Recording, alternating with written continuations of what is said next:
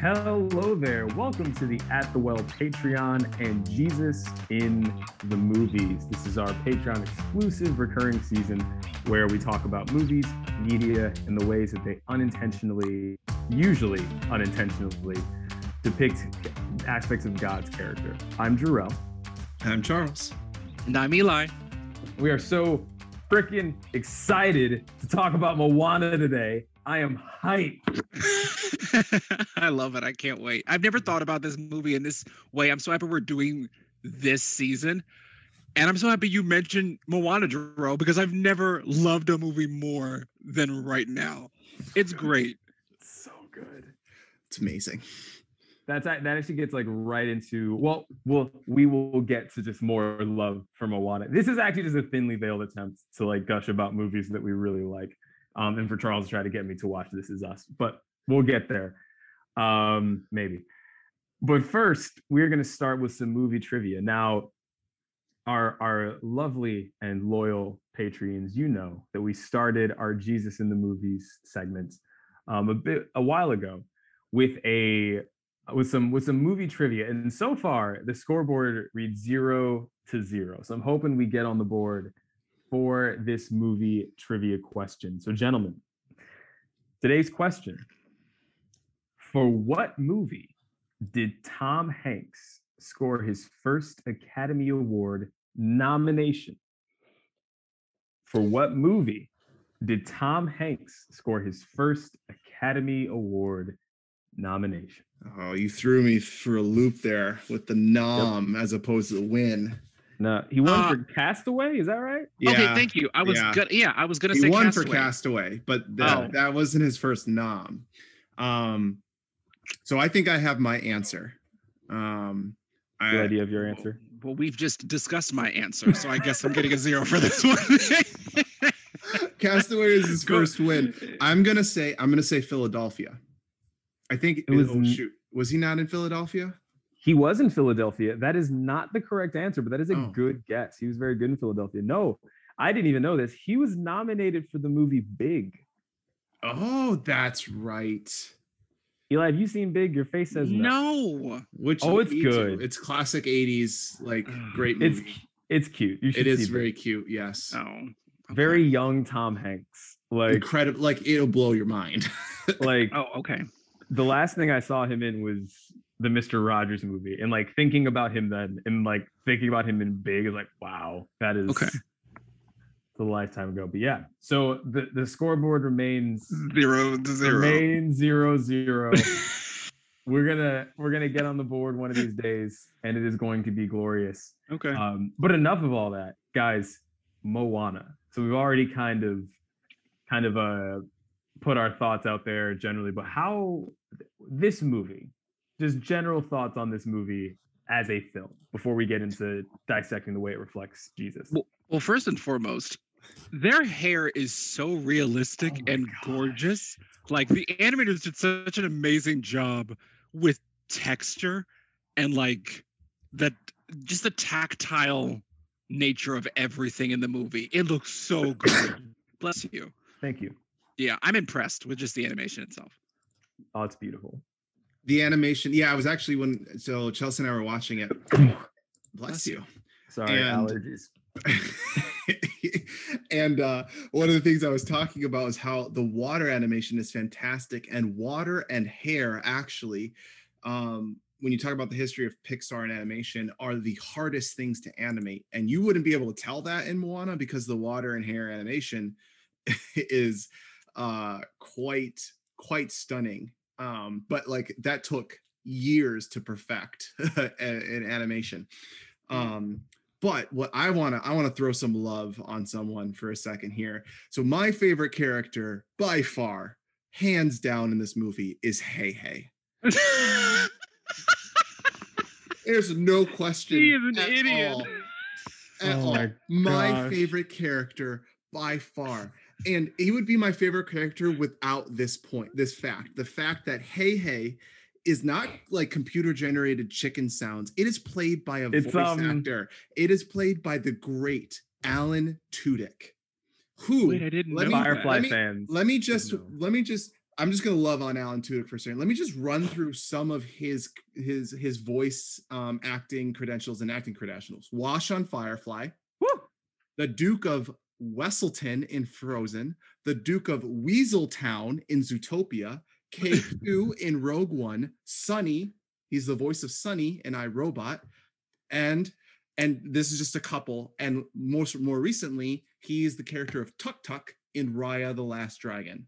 He oh, wow, he's got quite the, the voice acting C V. He's wonderful as um Wash in Firefly. I didn't know he's also okay, you left one out, Charles. Oh no, he is also about? Steve the Pirate from Dodgeball. Lest we forget. He is in fact Steve the Pirate. Wait a minute. Is Alan Tudyk the robot in Rogue One? Yes, K two. Yeah, he said That's that. K two. K two. Oh my god. One. Okay, yeah. That's fantastic. Okay, I respect He's really good. him. So that's fantastic. Okay, good. And yep. the character of Heihei, he.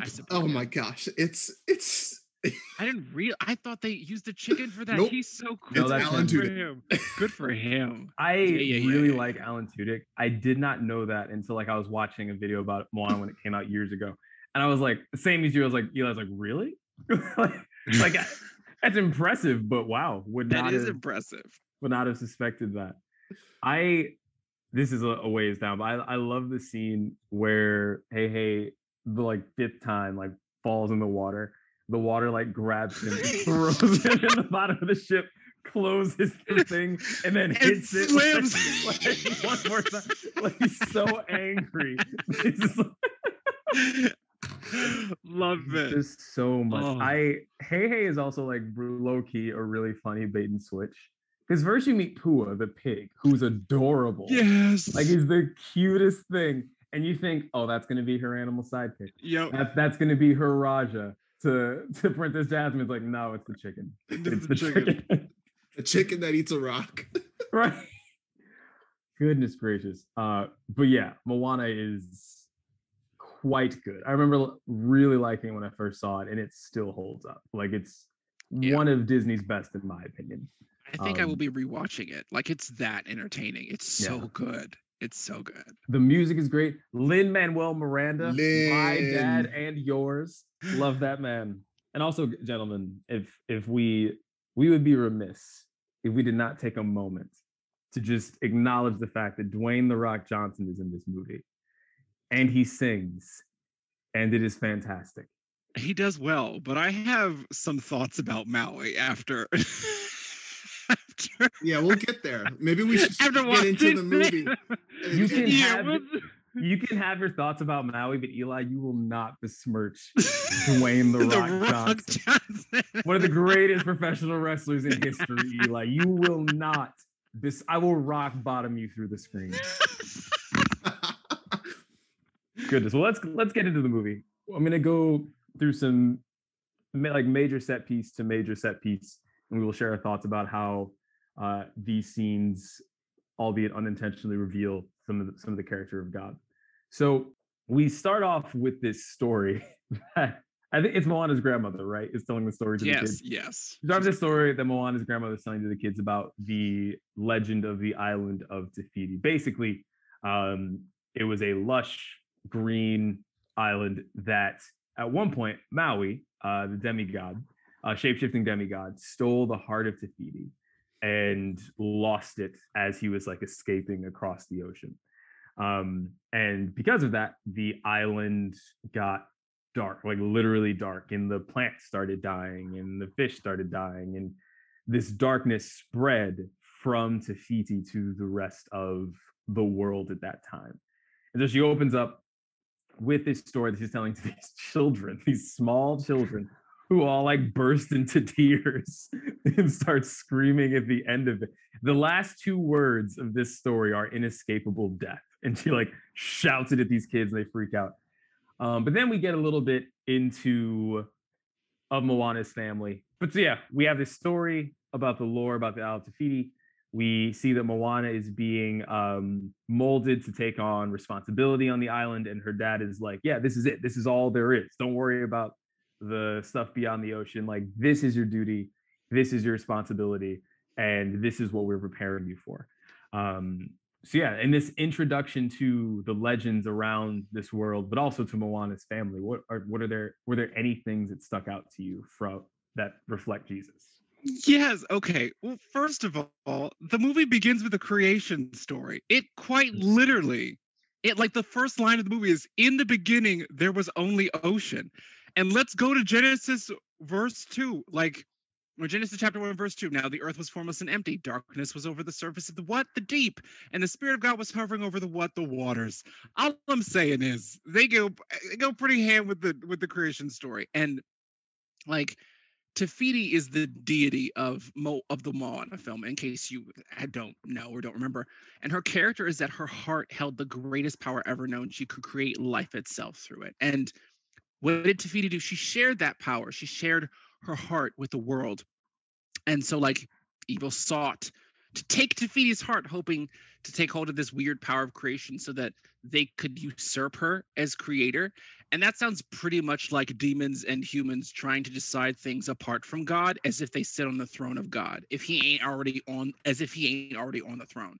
So like I got heavy, not like heavy, but like undertones of Genesis vibes, despite the fact that this movie is not at all meant to uh, deliver a Christian or Christ-centered message. I'm becoming um, more convinced that it might be. Like someone at Disney, I, I don't think Pete Doctor wrote this, but there's someone at Disney who was just like, no, nah, I'm just gonna do it. I'm just gonna do it. And I'm gonna I'm gonna hide it behind all these lava monsters and demigods. Yeah. They'll never know. They'll never see the gospel coming. I'm like, the more I think about this movie, the more I'm like, huh, this seems really weirdly intentional. Yeah, because the other I, everything you said is is like great, Eli. But the other revelation is that, so this is a legend, right? The grandmother's right. telling this legend of the the history of Te Fiti, what happens, and then part of the story is what will happen. Right. It's like this. And someone will return the heart of Te Fiti. And I was like, uh, this is like the Old Testament prophecies of Jesus. Genesis three fifteen. It, yeah. I mean, it, it, it's, it's like, oh, like, oh, she's prophesying in their legend. She's prophesying yeah. about a Messiah, about yeah. a savior. Yeah. And I was yeah. like, yeah. So there's something there too. Also, and this is the issue I have with Maui. So Maui is the one who's responsible for taking the heart of Te Fiti. And creation, because of that, begins to crumble apart. Sin entering the world, affecting creation itself, this decaying darkness that spreads, as Charles and Draw have said before. Leaving the island of Te Fiti, Maui's confronted by Te Kā, uh, which is the demon of earth and fire, who we later figure out is sort of like the wrath of Te Fiti, but it's Te Fiti, but they're like this corrupted version of her. And Maui is struck down from the sky by Te Kā, who we later, um, and, and I don't know, just this notion of being struck down from on high um, is like this Lucifer vibe that I get. And I immediately was like, get behind me, Maui, when I saw that in the movie. And I just like, I was like, oh, that's nifty. That's so nifty. But like, yeah, this, the notion of decay spreading and it uh, being like the jaws of inescapable death. This like predicament that humanity is in because of a human's decision. Like Maui, a human being, decided to take the heart of defeat. It, it just like, I don't know. I don't want to reach, but I also enjoyed the fact that like people are in a predicament and there's this prophesied savior who's going to set things right. Yeah, no, absolutely. I think there's there, before we move on to the next like set piece, there is a, water obviously is a huge theme in the entire movie. Yes. Um, and not in the, I apologies, Charles, not in the lame Frozen two way that says water has a memory. Like water has a much better and substantial role to play in this. It's like a sentient being yes. um, for a lot of it. And so there's this like really adorable and brilliantly animated scene of baby Moana, who looks exactly like our friend Orlando's daughter Maria when she was her age. Um, shout out to Orlando uh, if he's not a patron already. Um, but there's a scene of her, like the water choosing her in air quotes, effectively, um, and like choosing her as like this person. And there's like something so much about like her wide-eyed wonder of like, yeah, meeting sentient waves and like it. But it's so like. it's so gentle with her and so like like nurturing of her and like taking, and if there's something about like Jesus says like do not like prevent the little children from coming to me, in the sense of like God himself is um like what was I think the beavers in Narnia when they're describing Aslan say he's he's good but he's not safe, and this idea that like there's so much like immeasurable power to God that he still invites us to come before him as like children who like in some ways you would think, oh, don't know any better. So like to come vulnerably and honestly before him. There's like this really sweet scene of just like Moana, like being chosen for this huge thing, but in the context of just a kid being curious and like, just like, like coming before like this thing with like a lot of wonderment. I don't know. I think there's something there about like a, the way that we approach God, like being that of little children, even when it's like something like sets the course of everything else in motion. Like it's, it's adorable. Um, so this, the water chooses Moana, but as we said, her, uh, father and her mother don't want her to go anywhere near the water, um, and don't want her to like go out to sea for any reason. Um, and so you get the the song, that the name I still cannot remember, with them describing this is what we do on the island and no one ever leaves the island because why would you want to leave the island?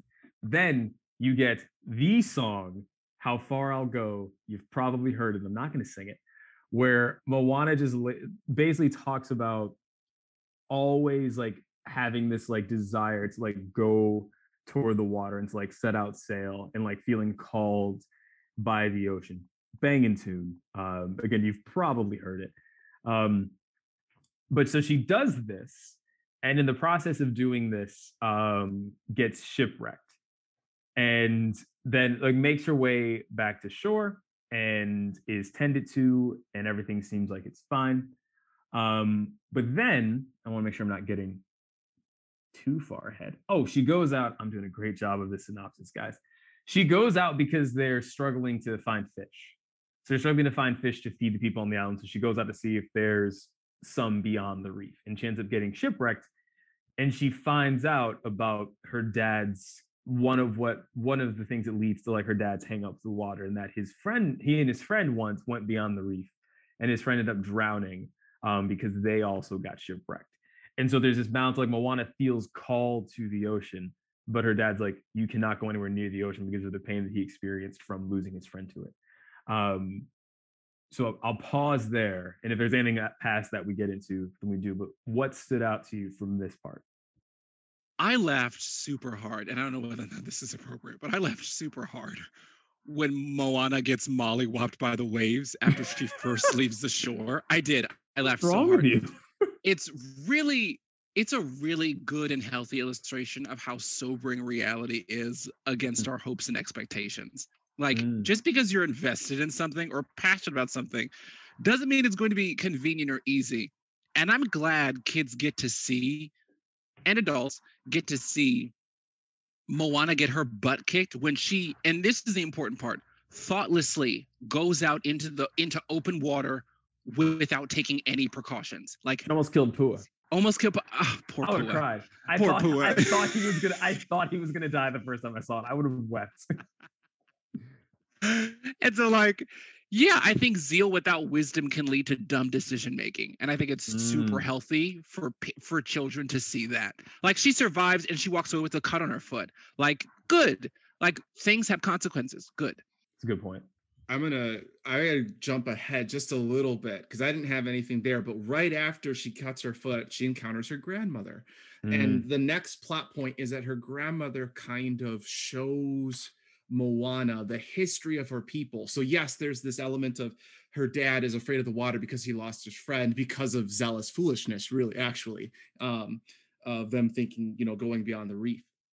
But what Moana's grandmother shows her, what Moana discovers, is that at some point uh Moana's people were travelers. They were explorers. They they went and did, you know, and found new land throughout the ocean, discovered new land, planted themselves, and then sent more explorers out. And something changed. She discovers this when, like, she's in uh, a cave with all these ships, and she asks her grandmother, what happened? Why are we not explorers? Um, and and she goes on, it's like, well, ships started not coming back because of the darkness that has spread. Uh, so something fundamentally changed that changed the nature of their people. And as I was, they were, uh, you know, her grandmother was explaining this, I realized this is what happens to us and sin. You know, sin entered the world, darkness entered the world in Moana's world, and the nature of a people fundamentally changed. And that's what happens to us. Our nature is fundamentally changed because we are cut off in relationship and fellowship to God when we sin. And just like Moana's people, their nature was to travel, to explore, and it was cut off because of the darkness or the sin that had entered the world. Um, and yeah, I don't know, Jarrell, I think there might be, maybe this wasn't so as unintentional as, uh, as we first thought. Let the conspiracies abound. There is, there is a follow, there's a very creative disciple of Jesus Christ in Disney who's just like, no, no, no, no. Who with Moana was like, I'm taking this one. I'm, I'm taking this entire movie. Love it. It's going to be great. Um, no, Charles, I absolutely, the, that there's so there's something so much about that scene where she finds the old boats, and it's this reminder of what they used to be, that like I'm still I'm still like processing on my own. Like it's, there's something about that that like hits home, but like I find really hard uh to like or even articulate. There's a, there's an element of that that is sin, but also I think there's something to the to as the body of Christ to consider, like, is who we are collectively in line and consistent with who the body of Christ was in scripture? Mm-hmm. And like, if not, what other, th- what things have kind of pushed us off course? What things have caused us to say, well, this is safe, and like cause us to just kind of stay on our islands? Because I think that there's a view of Christianity, at least American Christianity, that is just, yeah, I go to church on Sunday and I am, I don't know, I am comfortable in a lot of ways, and that's what it is. And it's like Moses like told Pharaoh to let his people go, like Joshua and Caleb spied out uh, like lands with giants. Like there's so much, not just like in these massive um events in biblical history, but there's so much in who the people of God are throughout scripture that is so active and so kind of a, a force that's kind of unleashed on the world, and God uses, like, which is what our podcast is, to do extraordinary things through. And I think sometimes we kind of settle, and like as a church we become like the people on Matanui. We're just kind of like, this is safe, this is comfortable, this is enough. And it's like, you know, I'm not going to say, to your point, Neil, I'm not going to say just go out and do reckless things. Like zeal without wisdom does lead to dumb decisions, and you should be like discerning things. But I think that, you know, there are a lot of ways the church can like open up its sails a bit and remember that like we aren't here firstly to be comfortable or to be set financially, but to make disciples of all nations. And I think in some ways, and myself very much included, we can get into a very Americanized version of Christianity, which is like all this stability and security first, and at this time, Jesus. And I think that there's something there that can be, be shaken up. I think there's also something with Moana and her dad, of he obviously suffered a great tragedy, but um, shifted because of that in the way that he saw his daughter, which, I mean, I think anyone with kids would do that. But I there's something to be said about if you were someone who ever did like ministry, maybe in situations that weren't always um, that were a bit more radical or challenging, to also being willing for your children to follow that example. And I think that sometimes you get parents who are like, it was fine when I did it, but like, I don't, I don't want them going to do ministry to like these people in these places. And it's like this sense of trusting that your kids are God's kids, and trusting that if he's the one that's sending them out, um, he's the one that's going to go before them into that adventure, whatever it is. Um, so yeah, a lot here. Amen. Amen. Then the grandmother dies. As she's, as they're like tending to her, Moana, oh frick, I love, this is a tangent, I love this scene. Moana goes to get her stuff to leave, because her grandmother mm-hmm. basically tells her, you are the chosen one, in their quotes. Like, you're the person that's going to restore the heart of Te Fiti, um, to bring, uh, to stop this darkness. And so Moana realizes that she goes to get her stuff to leave. And I think it's like her mom is there. Yes. And she, And she sees, along with this point of like like parents and children, she sees that Moana has to leave, and she like tears up, but she just like gives her her things. Yep. And it's like, uh, that almost made me cry. Yep. Like it's just this moment of just recognizing like that her daughter is stepping into what she was meant to be, and she's like, go. Like doesn't say anything, just gives her her stuff, and then she takes yep. off. Uh, Moana goes, and then she hits a let's see, she hits a typhoon. She gets shipwrecked on an island where we find Maui, Eli's favorite character in all of fiction. And he sings You're Welcome, which again is a fantastic song, where he basically says, this is who I am, this is what I've done. Then he steals her boat. Um, anything on that in, the, from Grandma's death to that initial introduction of Maui?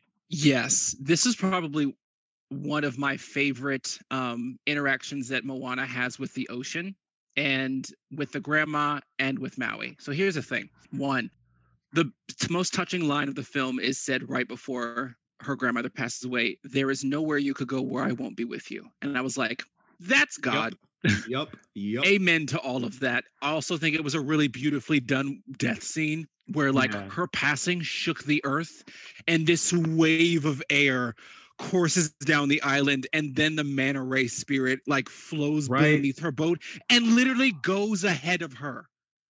Literally goes before her. I was like, that's the Lord. The fix okay. is in. The fix is in. It's, it, We've got like, an inside is, person in, in Disney. This is it. A Christian got a hold of an entire movie. Praise God. That was beautiful. And then the ocean, her interaction with the ocean upon her crash land, her shipwreck, uh, canoe wreck on the on this little patch of earth. Okay. So sentient ocean is so familiar to me. So like thirty-five minutes into the film, Moana, with all her tenacity and newfound focus, is once again met with adversity in the form of a shipwreck. Her canoe capsizes and she asks ocean for help in the middle of a storm, and it's at night, like this intense storm at night. And seemingly no help is offered. And so Moana m- wakes up in the morning alive, but her boat's, you know, tossed about. And as far as she can tell, she's not where she needs to be. And Moana walks up to the shoreline of this little patch of earth that she's been dropped off at, and she begins to do what I can only describe as most of my prayer times in the past year and a half. Moana is angry. She's crying out to the ocean, and it's and reminding the ocean of the fact that she asked for help, her boat's wrecked, and the ocean did nothing to defend her during the storm. But the audience, and eventually Moana, finds out that this little patch of earth is exactly where she needs to be. And it's here that I actually paused the movie, and I actually I had a mini prayer time, because there's this notion of like, I allowed that storm to take place in your life so that I could put you where I wanted you to be. If you're going to succeed well, at the well. task that I put in your hands, success is only going to happen on my terms, not on yours. And so there's this um, beautiful representation of an angry prayer to God when he puts you where you need to be, despite the fact that it's not where you want to be. I love it. I loved this scene. I love that entire sequence. Yeah, I, uh, I, it's, it's beautiful. She says, she's asking for help, and there's no response. And when she and and her ship is destroyed, she ends up on the old thing. And I love that she says, um, "I said help me, and wrecking my boat, not helping." And like, how often is that?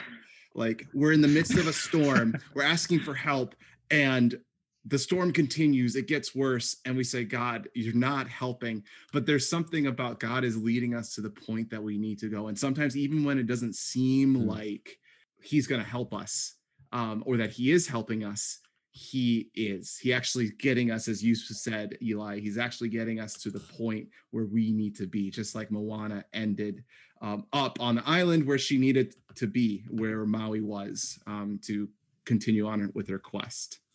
And speaking of quests, it's at this point in the movie where Moana is joined on her quest by the one, the only, played by Dwayne "The Rock" Johnson, Maui, demigod and wind, no, demigod and like god of the wind. Oh, I Googled this right before this and I closed the tab.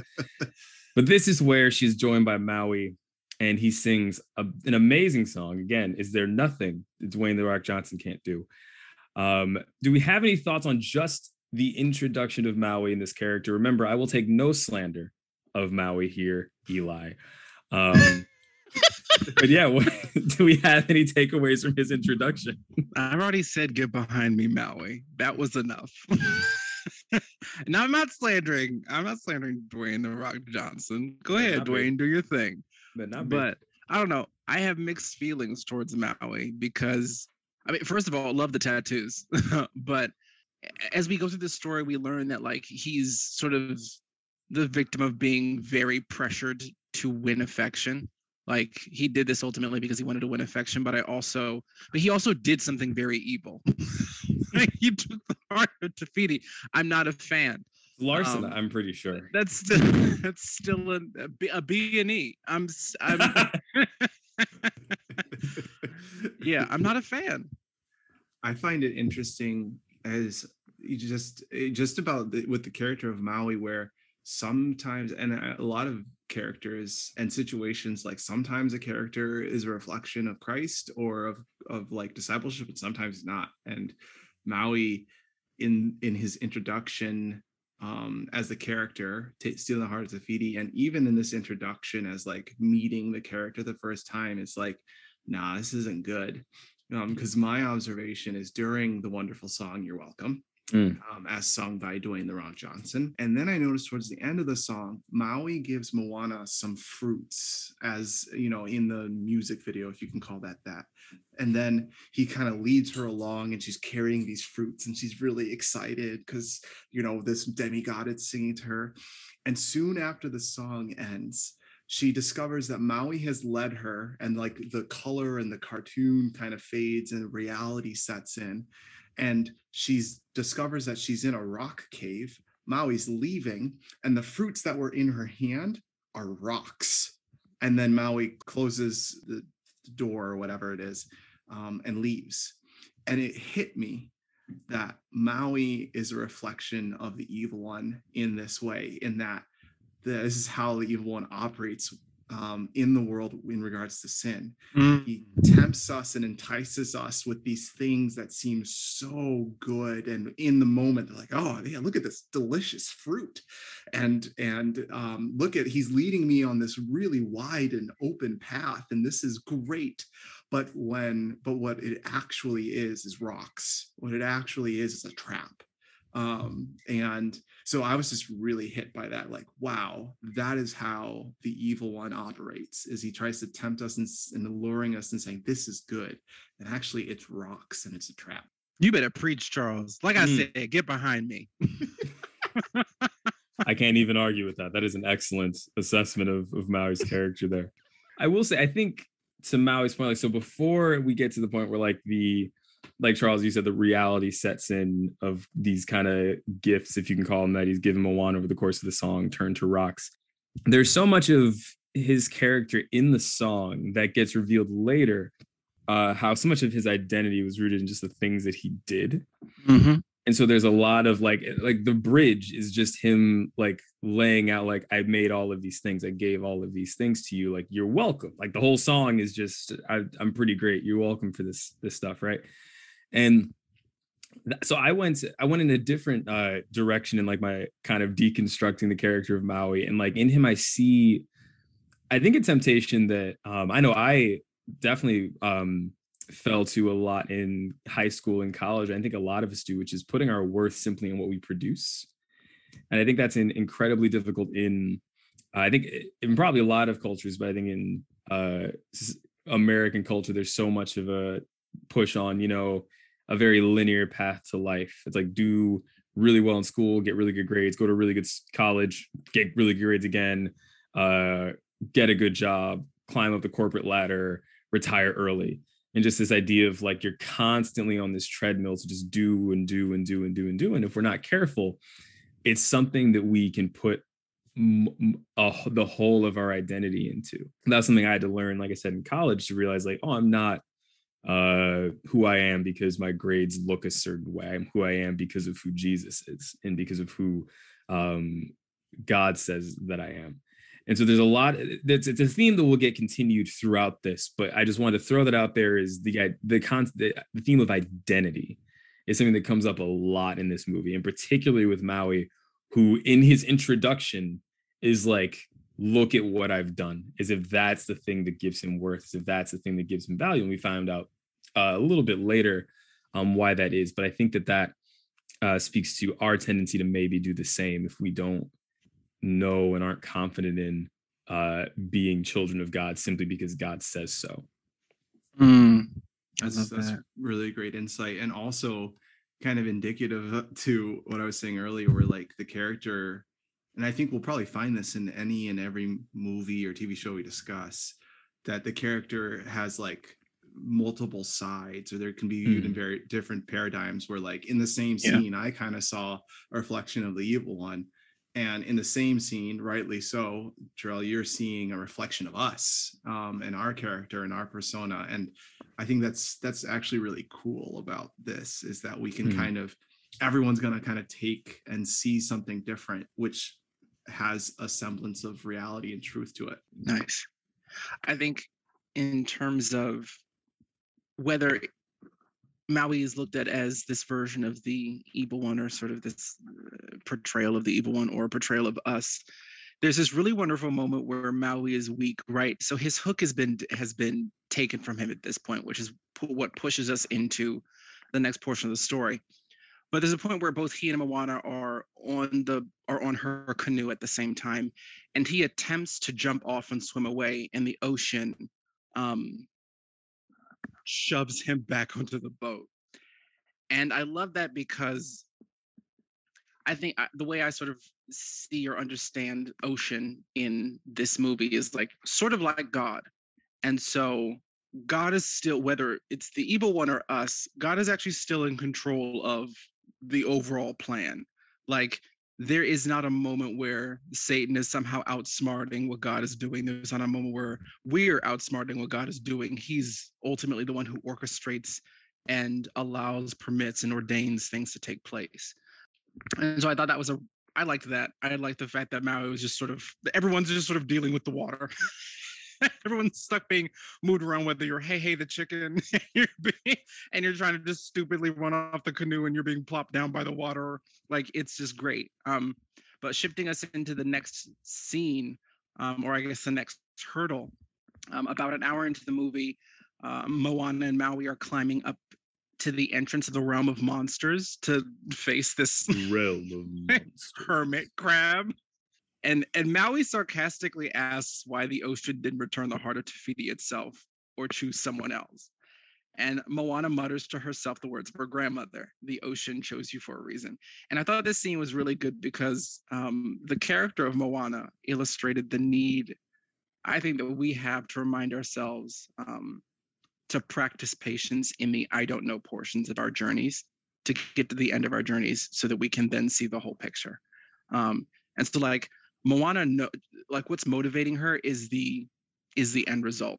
She has this promise, and she's like, I, "Lord, I like I I thank Lord," but like she's like, "I want to fulfill this. I want to get to the end of this. I don't know what the journey is going to be, but I want to get to the end of this." Um, she's running her figurative race, but she's still saying, "I don't know necessarily all the reasons why I'm specifically the one to do it," and I think that's okay. I think it's fine for there to be mystery in your journey. Um, I thought that was really encouraging. I liked it. But now we can talk about how weird the hermit crab is. Man, how, how dare.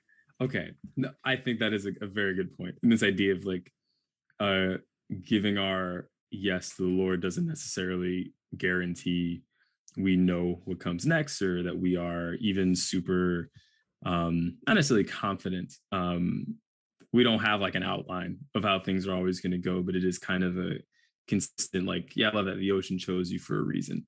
Um, and this idea that God is equipping us through the journey, not just like giving us all the answers and saying, okay, now just go follow the playbook. It's just, this is part of what following him means, uh, and what like being led by the Spirit means. Um, so absolutely. So we get, I don't know if we'll actually have anything on the realm of monsters part, but Tamatoa. He hasn't always been this glam. He was a drab little clam once, and he's so funny. And so, and the song, the song slaps. Do we have any takeaways from Moana and Maui's time in the realm of monsters.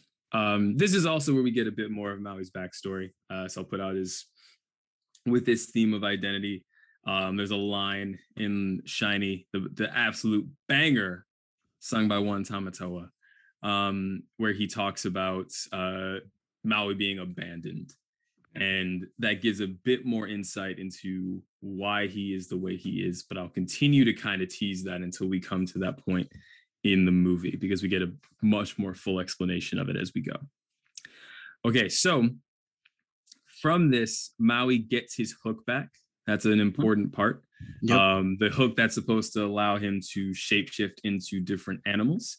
Um, but he finds in the fight with Tamatoa that his hook has been damaged. It's like cracked on the side. And so he has very little control over what he changes into, um, and, ca- and can't really manage that, which is rough because they are on their way to what used to be the Isle of Te Fiti, um, to try to return the heart of Te Fiti. And that is where they face Te Kā, the lava monster.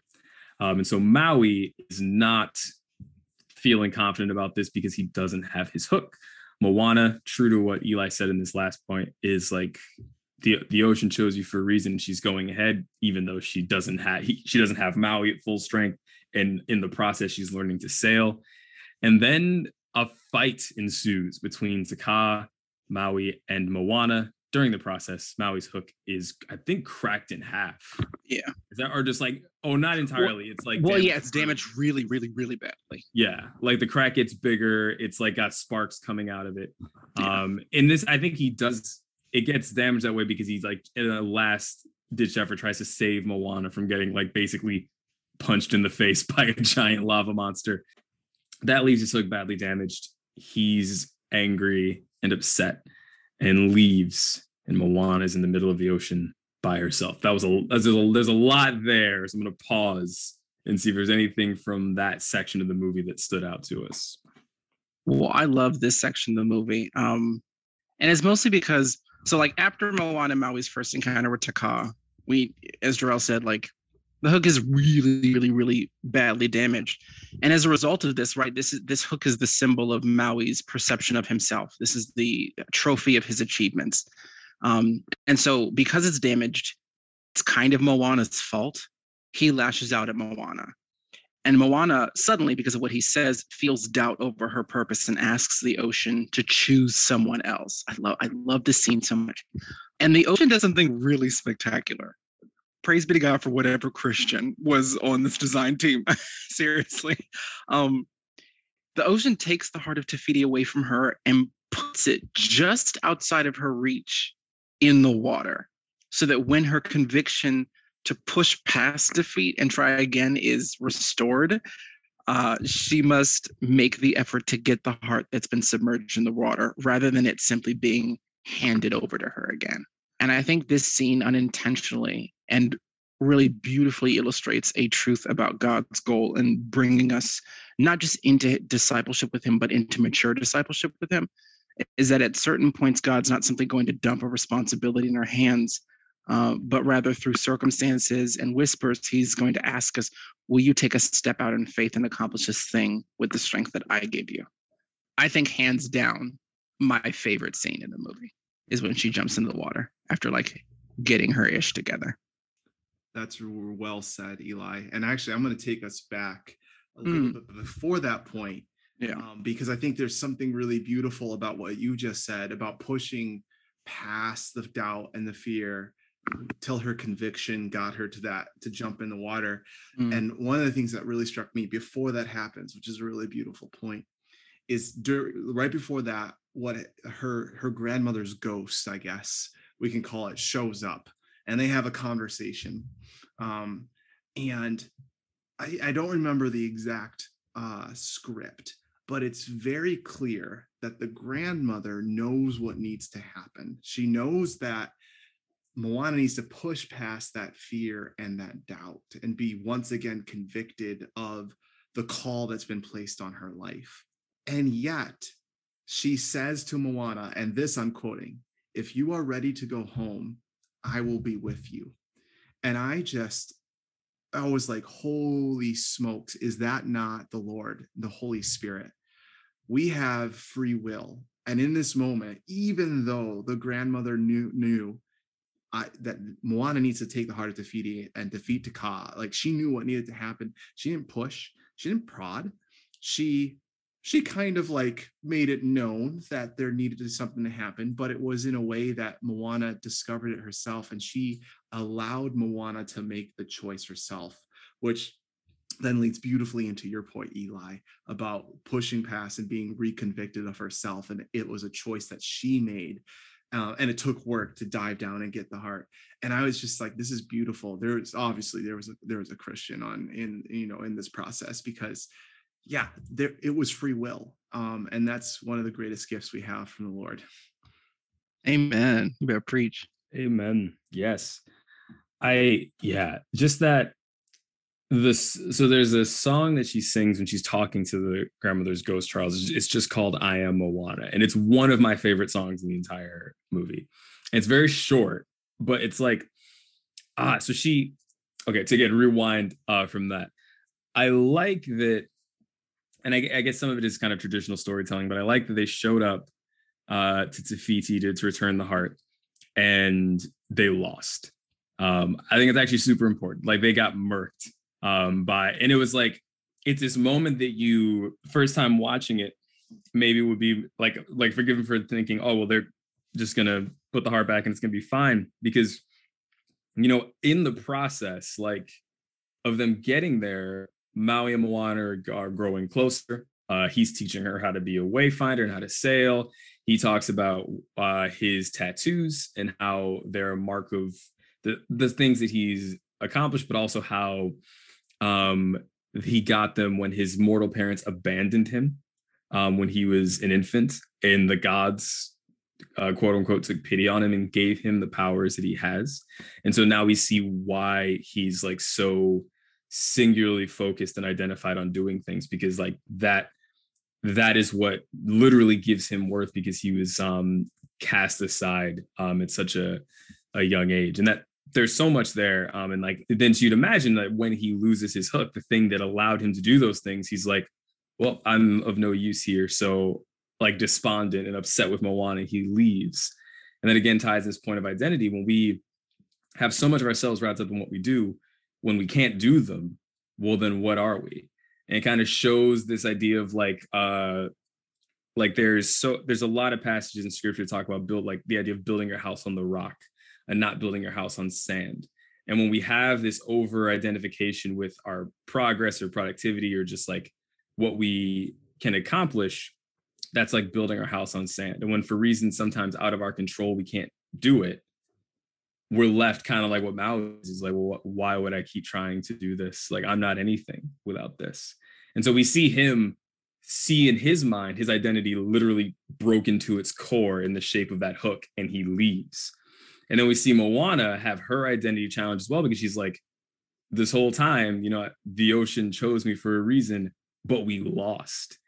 So who am I now? And I just, I, I, I love that, because, you know, like learning to lose or learning to respond to failure is something in our lives as people, but as disciples that we kind of have to learn to embrace. Um, because it's one of the things that I think God most uses to mold us, because it is so personal. It is so painful at times. It is so frustrating that when we find God in those moments, he rewires how we see ourselves, how we imagine our identity, and actually allows us to be um, come more fully into who he wants us to be. And so them losing, you saw it, both of them really hit the same kind of reaction. Maui's like, I'm gone. Moana's like, I want to go home. Um, and then she has the moment with her grandmother, and I just as a song, it's great because it's it's really just Moana reminding her grandmother, reminding her, and then Moana reminding herself of who she is, which again comes up a lot. And it, there's a scene, oh, so good. There's a there's this point in it um, where she says, her grandmother says, Moana, listen, do you know who you are? And then Moana just says like, who am I? And then she starts like listing out everything that's happened on this adventure, and like everything that they've done and everything that has led them to that point. And then arrives, and it's it's so good because then like the drums just build as she's listing it, and uh, it, it's beautiful. It's such, oh, it's such a good song. But anyway, um, she does this, and it builds and builds and builds, and the music swells, and it like, and it the last line of the song is "I am Moana," and it's just kind of this acceptance of like, the ocean chose me for a reason, and I'm still like on this like path, even though this didn't go the way that I thought it would. And I love that because even though in the context of the song, it's a lot of Moana saying like, you know, I've delivered us to where we are. I've journeyed far farther. I've sailed across the world. In my own life, when I find myself doubting if I'm doing what I'm supposed to be, I often have to go back and remind myself of things that God has already done. And like the trouble, the worst trouble that he's gotten me out of, the darker places that he pulled me from. And just kind of, it's come up in the podcast a lot, this idea of being a people and disciples of remembrance who are like, but this is who God was here. This is who he was here. This is when he showed up this time. And that kind of practice and spiritual discipline of remembering, simply remembering that God is undefeated, is one of those things that helps us to step more fully into, if he's done all of this, why wouldn't he also do this? And like, I, I, in a different way, but I see like Moana, that song kind of modeling like, you know, the equivalent of like God introducing himself as the God of Abraham, Isaac, and Jacob, of him telling the people to leave twelve stones by the Jordan to remember that he brought them across. Uh, and yeah, it's a spiritual discipline that I'm trying to grow in, and that I think in that song is kind of shown really beautifully.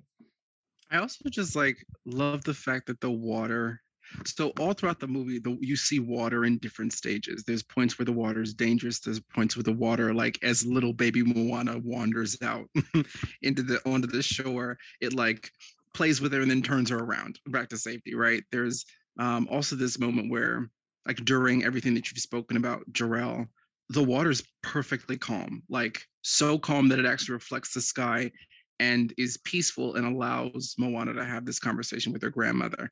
And I think there's this really beautiful moment where it's like, there are times when God is dangerous. There are times when God is is just someone to be a refuge in. There are times when like all of these, all of these things about God's identity are reflected in how he interacts with us. The more we talk about this movie, this film, I can't.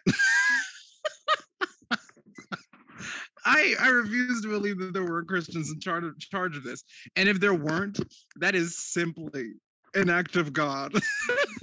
This children's movie. If it if it wasn't, it just points to, again, like creators cannot help but yeah. reflect the this his story. Yeah, amen. Like amen. His, everything that has been created is is a reflection of the Lord, and amen. It can't help but reflect the Lord. And yeah. yeah. So that brings us into the final, yeah, the final arcs there. Moana had, again, beautiful song, has this moment. She like goes back to the island by herself.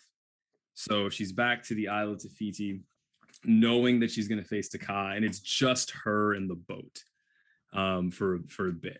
She gets there. She's like navigating through the water. She's like avoiding, again, just like molten lava being thrown at her, uh, using the skills that Maui like taught her and getting free of Te Kā. And in the course of this, like she again faces a lot of turbulence, and the boat gets uh, nearly capsized. And it looks like it's a wrap for Moana when who should show up? Dwayne "The Rock" Johnson, Maui, comes in, protects Moana, and basically holds off Te Kā while Moana navigates around the island. And I believe, if I'm remembering correctly, the boat gets like wrecked, like as she's getting to the island. Like she escapes and gets sets foot on it, fine, but the boat just gets absolutely obliterated.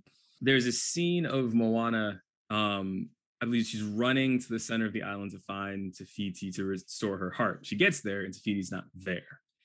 And so there's this moment where she's kind of processing and thinking, and then she goes, then Maui, ah, I forgot about this scene. I'll actually, I'm explain, explaining it. There's, then Maui is like still fighting Te Kā, the lava monster. And he's doing the, the haka, I believe that's what it's called. Yes. He's like, so he's, at this point, his hook is completely broken. Um, so he's like given his last bit to try to keep Te Kā back. His hook is done. And so Te Kā is like rising up over Maui to like smite him basically. And he's just like defiantly like doing the haka and like staring Te Kā. Oh, it's so good. But then, then gentlemen, if you had any doubts as to either there being a Christian in this movie and in charge of the production, or God just kind of taking hold of it, we get this final scene, and it's technically a song. I'm not going to sing it, but I'm going to read the lyrics verbatim, uh, called Know Who You Are. Moana, and I, I, I have to take a minute to set the scene because it's, it's so beautiful. Moana uh, has this moment of realization, and she steps onto the shore of the island. Te Kā, the lava monster, is like yards and yards and yards and yards out from shore. Moana holds up the heart. Te Kā turns around, and Moana is again. Te Kā was about to kill Maui. Maui was ready to die. Um, she see Te Kā sees Moana, and Moana shows her the heart. So Te Kā starts like running at her, and like it's this really. It's like on Te Kā's side, you just see this like crawling and like kicking up all this dirt and sand, and there's smoke and like fire and destruction around her. Her face is like gnarled and her expression is just angry. She's like lunging, probably like football field length by football field length for Moana. And you cut to Moana and she's like got the, the calmest expression on her face. And she's just walking like quietly, peacefully toward Te Kā. They cut back to Te Kā. It's just more smoke and flames and anger and rage. Cut back to Moana, calm. Like, You, like wind is blowing around, like blowing her hair, the water's like clear, and she keeps going, and then she starts talking or singing. And these, so again, I'm gonna read them word for word because they're they're absolutely beautiful. These are the lyrics. I have crossed the horizon to find you. I know your name. They have stolen the heart from inside you. But this does not define you. This is not who you are. You know who you are. I'm just gonna pause there because the first time I watched this movie, I had a moment in the theater where I was kind of like looking around and I was like, is that Jesus? Did, did, did Jesus make a cameo in this movie?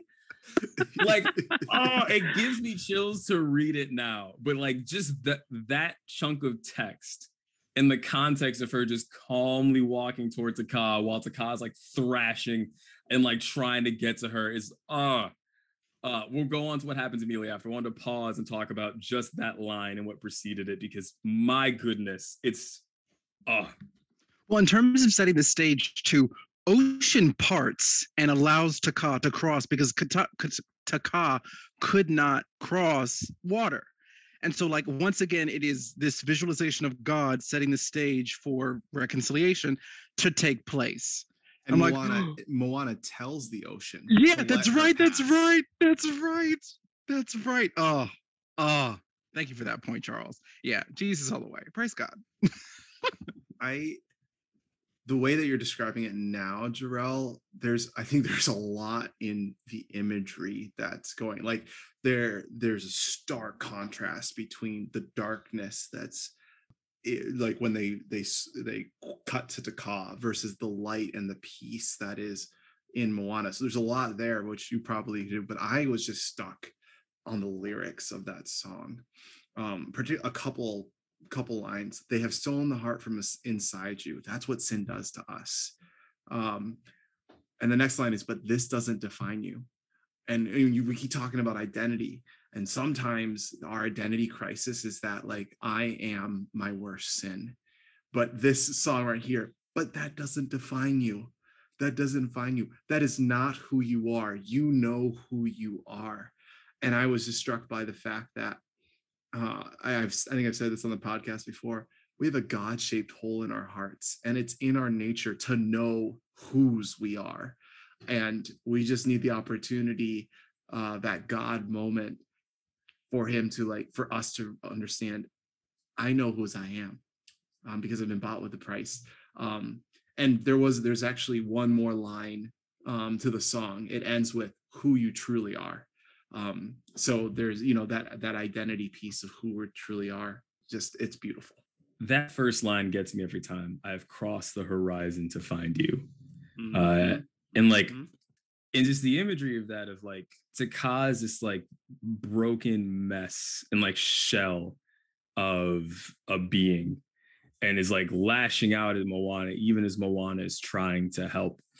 And Moana just approaches calmly, peacefully, and yeah, as we will see, restores uh Te Kā to what she used to be. And so yeah, it uh gets me every time. It just, the the idea of like Jesus speaking that over us, like I've crossed the horizon to find you, uh, this idea of the good shepherd who seeks out the lost sheep is something that like, yeah, just hits you over the head um with that scene. So I have a verse that actually this is Romans eight.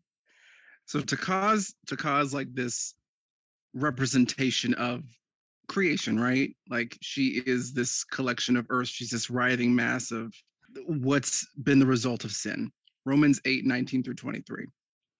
For the creation waits with eager longing for the revealing of the children of God. For the creation was subjected to futility, not of its own will, but by the will of the one who subjected it, in hope that the creation itself will be set free from its bondage to decay. Oh my gosh, decay. Bondage to decay, and will obtain the freedom of the glory of the children of God. We know that the whole creation has been groaning in labor pains until now, and not only the creation, but we ourselves, who have the first fruits of the Spirit, groan inwardly while we wait for adoption, the redemption of our bodies. What? This movie was directed, written, designed by everything, by Christians. Or by God himself. He just took over. He said, move out of the way. Like, I got some stuff good. to get off my chest. It's so good. Romans eight, nineteen through twenty-three. Just, ah, so good. That's so true. I, I have written in my notes, Te Fiti, or Te Kā is marred and scarred and disfigured from her heart being stolen, which is what sin does to us, right? Like it steals our nature, our identity, our purpose, our everything. And I just kind of ruined it for people who might not have seen it, which hopefully that's no one, but in like five um, years. Yeah. But Te Kā ends up being, is actually Te Fiti. Yeah. And it again is this beautiful, not beautiful, it's this like actual real image of like what sin does to us. Te Fiti was yeah.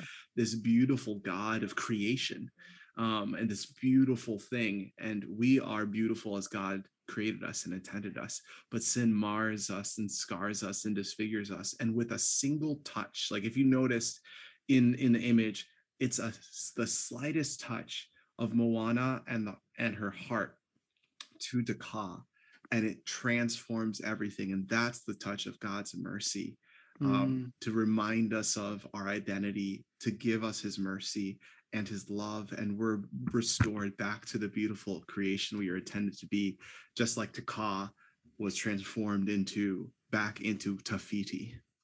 Amen. And yet that's where the the adventure itself part ends. Moana, uh, well, Te Fiti gets to Moana and she like stops, and Moana like touches her and then gives her her heart back, and then suddenly all like literally like this like the the lava and the scales like fall from her, and it like bursts forth in green, and the island is transformed back into like this lush like paradise. And yeah, just this amazing image of restoration, and yeah, creation crying out and like seeing uh God restore. Um the last thing I want to focus on, it's not a very large part of the movie. Um, they come back to the island. Pua is still there. He is still adorable. So don't worry if you haven't seen it. Pua survives. But they come back to the island. Everyone's happy. Uh, Moana's family's happy. But then, crucially, what happens next with the people on Te Fiti, and this is how the movie ends, is that they go back to be, oh, there's some indication they go back to being wayfinders. So instead of it just being, hey, we made it back to the island, great. Like, they get, they they fix their boats. And they take out to the sea because that's who they were as a people. So again, this theme of identity is is uh, laid across most of the main characters: Moana, Maui, the islanders themselves, Te Fiti. And so we've seen Moana realize who she is. We've seen Maui realize who he is. Uh, we've seen Te Fiti realize who she is. And now we see the entire island realizing more of like, this is who we, not just who we used to be, but who we are. This is what we did before we got comfortable uh, and complacent. Um, and so they go back to the seas and kind of reclaim that. And I like, ah, uh, this, it's, it's, again, it's not very long, but it is one of those things where if that hadn't happened, I think you would have been missing a huge part of that narrative theme. And also just like this idea of, um, as we're translating it to faith, of like, Moana took a step out in faith, encountered the Lord. And in so doing, she helped an entire group of people to realize who they were meant to be and to more fully take that on. Um, and, you know, that gets into a theme that we've talked about on, on the podcast and will even more so, but this idea of, you know, being a part of the body of Christ, being a part of a Christian community, whether it's a church or a group of friends or whatever, this idea that by being like, by being faithful in what our call is, we help others to do the same. Um, and we, by remembering who we are, we help others to remember who they are. So like as a body, as a people, they were restored in that sense to go back to who they were meant to be. And like, I know that's a prayer of restoration that I need to pray more for the body of Christ at large and the church at large, that we would remember um, who we are and whose we are, and that our actions would reflect that. Because this could have just been like a mountaintop moment for Moana and that's it. But it wasn't. It was like, I'm back. And be- because of this, we need to change. Um, and yeah, that's something that, you know, for me, I pray to, for grace to recognize those moments in my life and to be a part of bringing about that restoration in, in other areas. I don't know if you guys have anything else to say on that, but that really stuck out to me upon another rewatch. Yeah, um, just I think my final talking point is just that, like, this wasn't just a one-time adventure where like, oh, a kid goes out. And it's not like, it's not really a coming of age movie either. It's not like, oh, this little kid comes back, they go on this adventure, they come back uh, closer to being an adult or a young adult. It's no, this is now a permanent pivot. Mm. Um, and I think it's that kind of like, that's what repentance is, right? Repentance is to change, is to turn away from it. It's, to, it's a, like pivot in your direction, right? And so like when you repent from something, you are changing direction into a new, like that's your new course now. You don't, you're not like backsliding, you're, you're staying the new course. Amen. Well, that, that seems like a good place to, to leave it. That's Moana, everybody. We got to figure out who these, these Christians are at Disney. Out, out of five, five stars, gents, what would you, what would you give Moana? ten. Uh, yeah. Well, I, I'd give it a five to, you know, cause I'm a, a, a law abiding citizen. I would also give it a five. It is just, it's one of, for all the reasons we just discussed, it is an excellent movie, but it's also one of the better movies I think that Disney's put out in, in a minute. Um, so yeah. So thank you to our patrons for, for joining us. This, again, we're really excited about this season and excited to get um, this first official episode of the format um, done for you guys. So thank you for supporting us on the work that we try to do uh, with this podcast. If you have any Um, suggestions for movies that you want us to tackle, or challenges for movies that you want us to tackle and find Jesus in, um, you can email us at three guys at the well at gmail dot com. And who knows, in a future episode, we may take on your movie or T V show. So that is all for this episode. We will talk to you very soon here at The Well.